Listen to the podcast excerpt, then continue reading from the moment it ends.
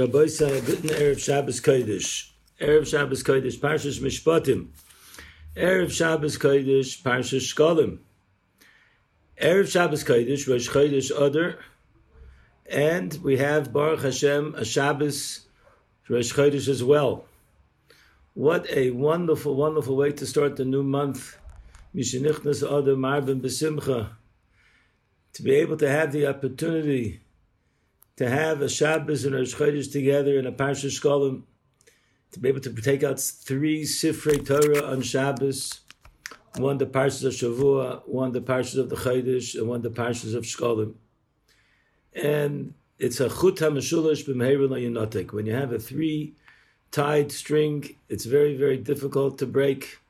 We hope and we pray that this should give us all chizuk as we enter into this month as we mentioned last night in the Zoom schmooze, there's no question that a year ago, if someone would have asked us, what is Purim going to look like a year ago on Rosh Chodesh Adar, we would have explained the way it's always been with lots of people and with Shalach Manas and everything else and all the mitzvahs. The time we didn't realize, most people didn't realize how the virus was going to take over the world.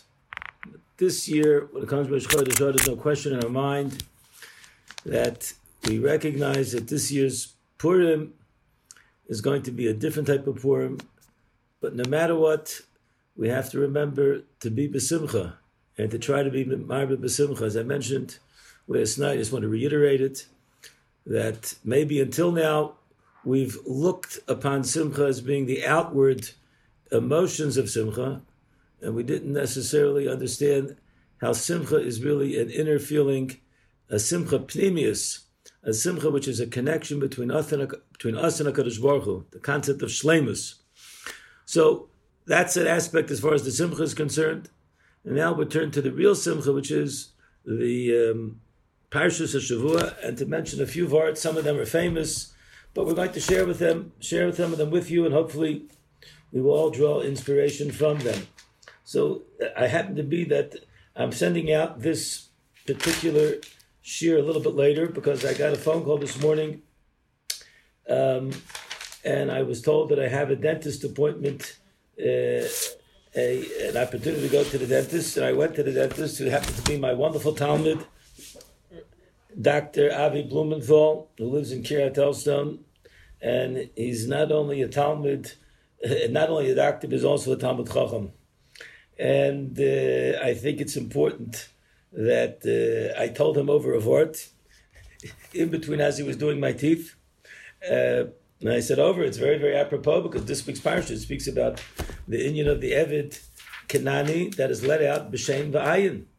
So we mentioned over that the pasuk says that uh, if a person hits his Evid, uh, his, his Evid Kenani, and he knocks out an eye or a tooth, right? So then the halacha is that uh, Eved is Yotze b'Shein V'ayin.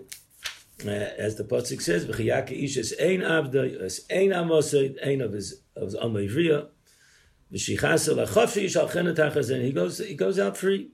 Rashi Hakadosh brings down that truthfully it doesn't only apply to the eye and to the tooth, but it applies to all Rashi Yavarim, all Chaf Dalad Rashi Yavarim, and he gives a whole list of what are the major limbs in a person's body and any chabal of any of those items would release an Evid Kanani into freedom. So why does it speak about Shein v'ayin? Rashi makes a cheshbon that if it only would have said ayin, I would have said that ayin is something that grows with a person. It's born with a person. It grew in. It was there from the time he was created. But a but a shame, which only comes in later in life, perhaps over there, it's not considered an integral part of a person's a person's body. And if it only would have said shame, I would have said, oh, then I would have included even a child's shane, even a child's tooth, what's called a shane tinok, which has the ability to reproduce.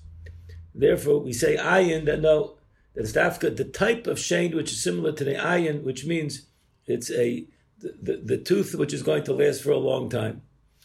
And over here, I mentioned to uh, Dr. Blumenthal that I saw that the Vilna Gaon says they say over from the Vilna Gaon that why is it that the Torah says that if an Eved Kanani's Shane and Ayin are hit, that that is a, the release of his bondage.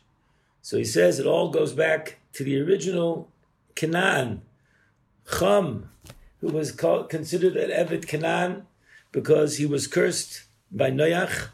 We know the story when Noach uh, drank and he was sleeping and he wasn't covered. So Chum came along. Vayar Chum es Avi Canaan.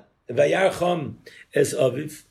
Chum Avi Canaan saw his father in his in his state.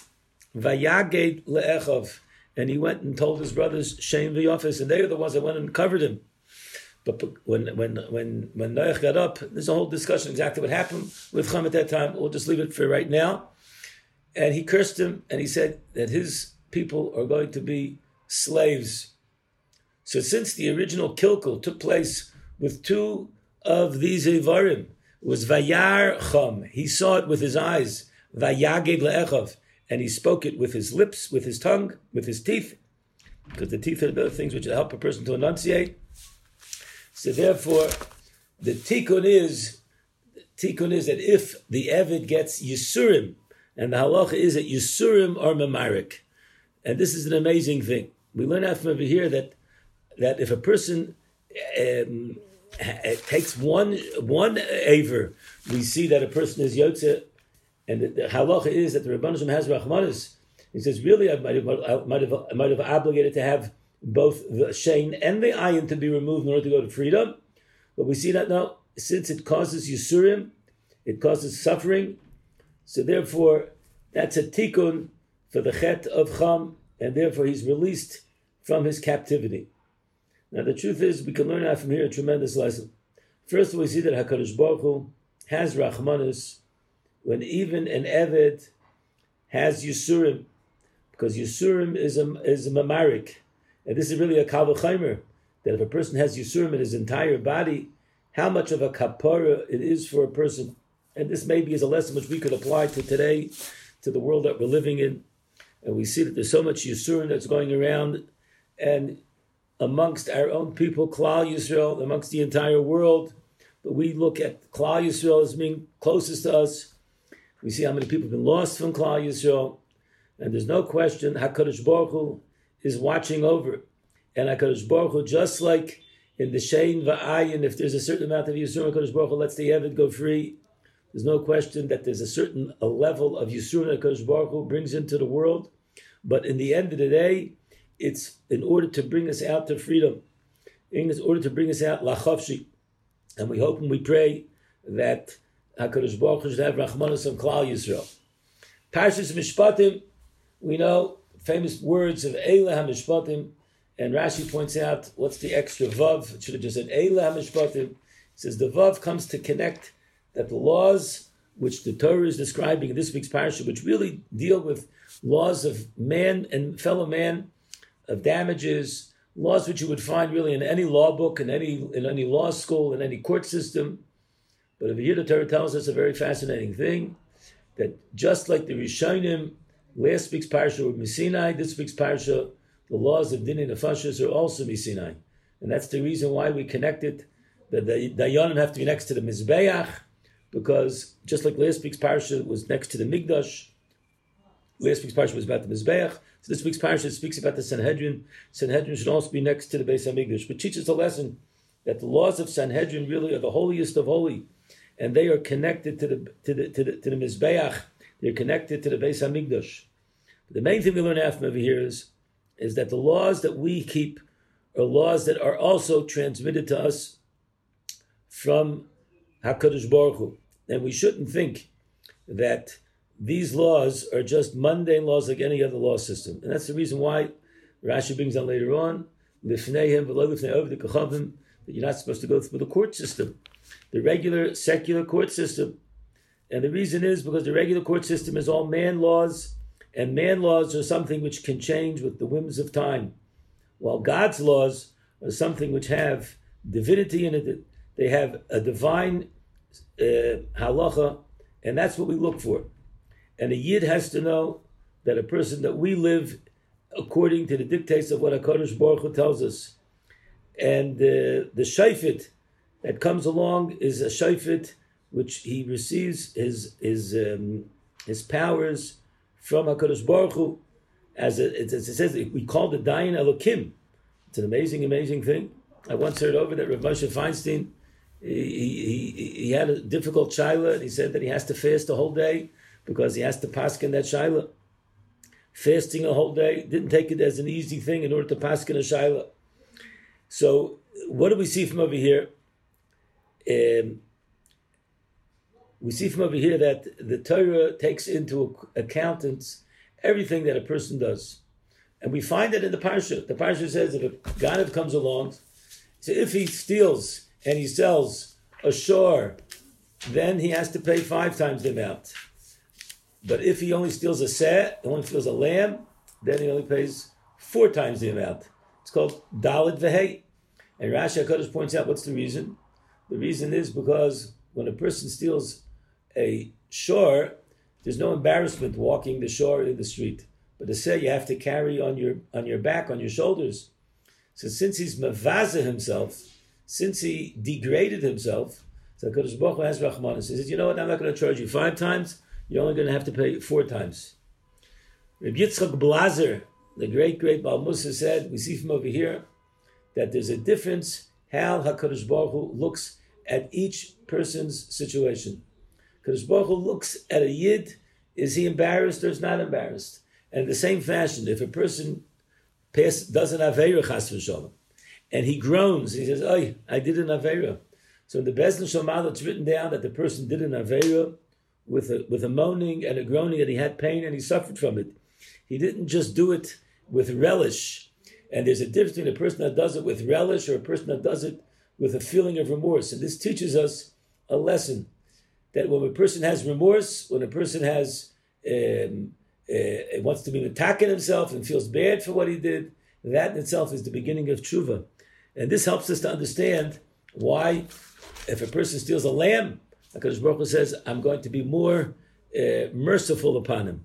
I did see, see brought down from Rav that Rav takes a little bit of a different tact to a certain extent.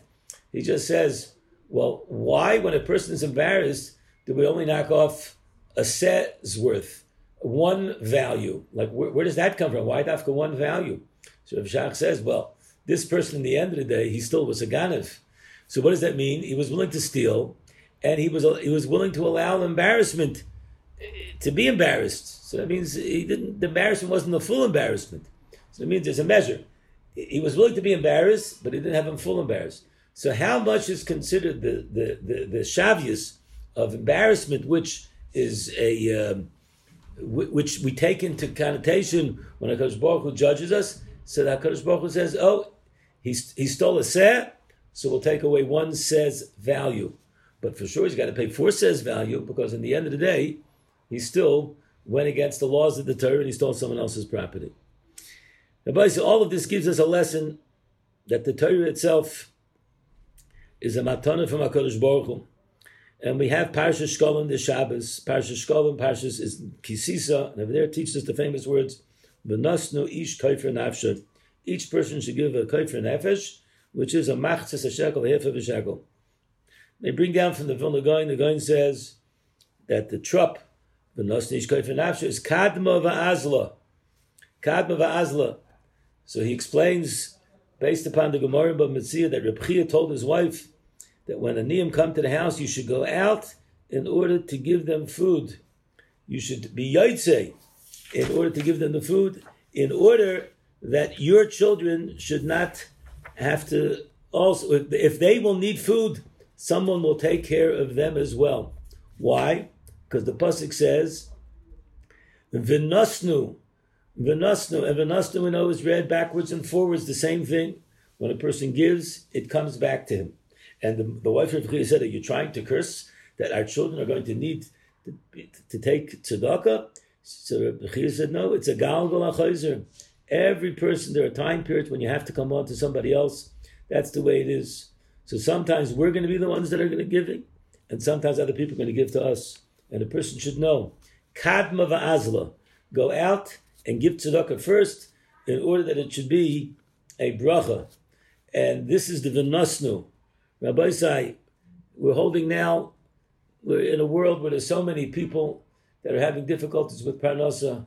There's so many Yisomim and Almanas, and it's it's very, very difficult. I know myself, we're, we're drowning in it. We try our best to give whatever we can, and whatever support we can give, not only for the poor, but for the the the yeshivas and the koilim, everyone that's going through difficulties, and the people need parnasa, everyone v'nasnu, because in the end of the day, it's kadma v'ozla.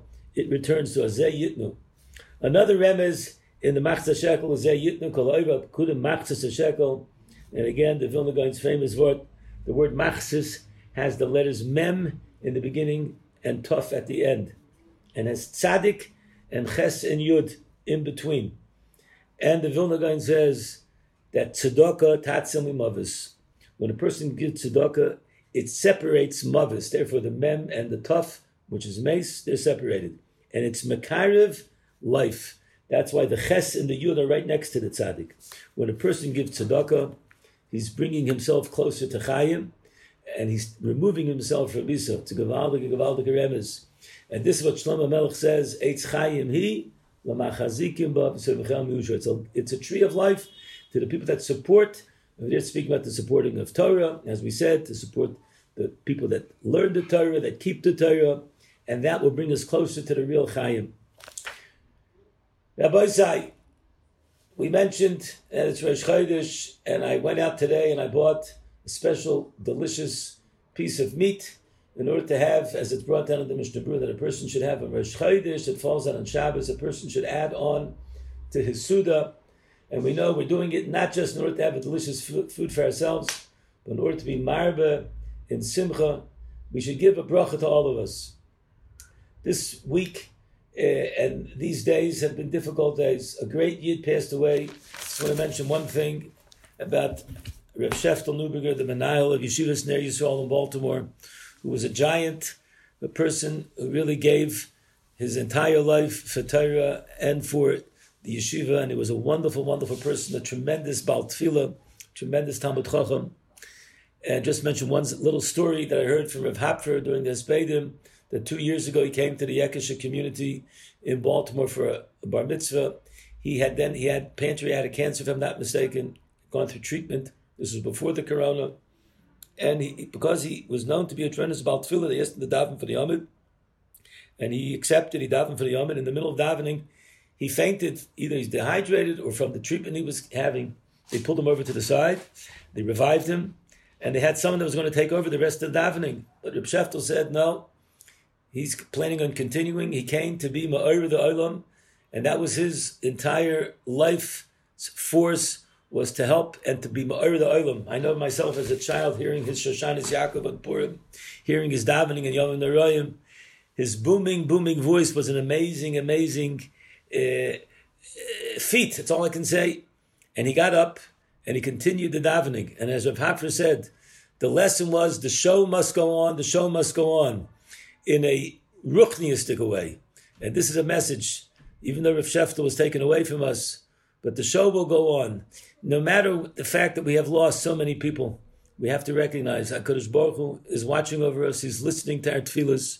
And Bez Hashem Yisbarach, the show will go on.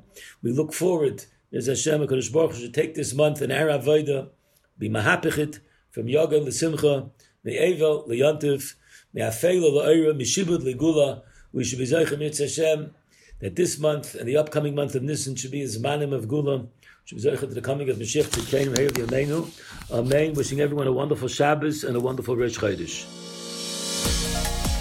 Thank you for listening to this Foundation's podcast production. If you like today's episode, don't forget to subscribe and leave a comment.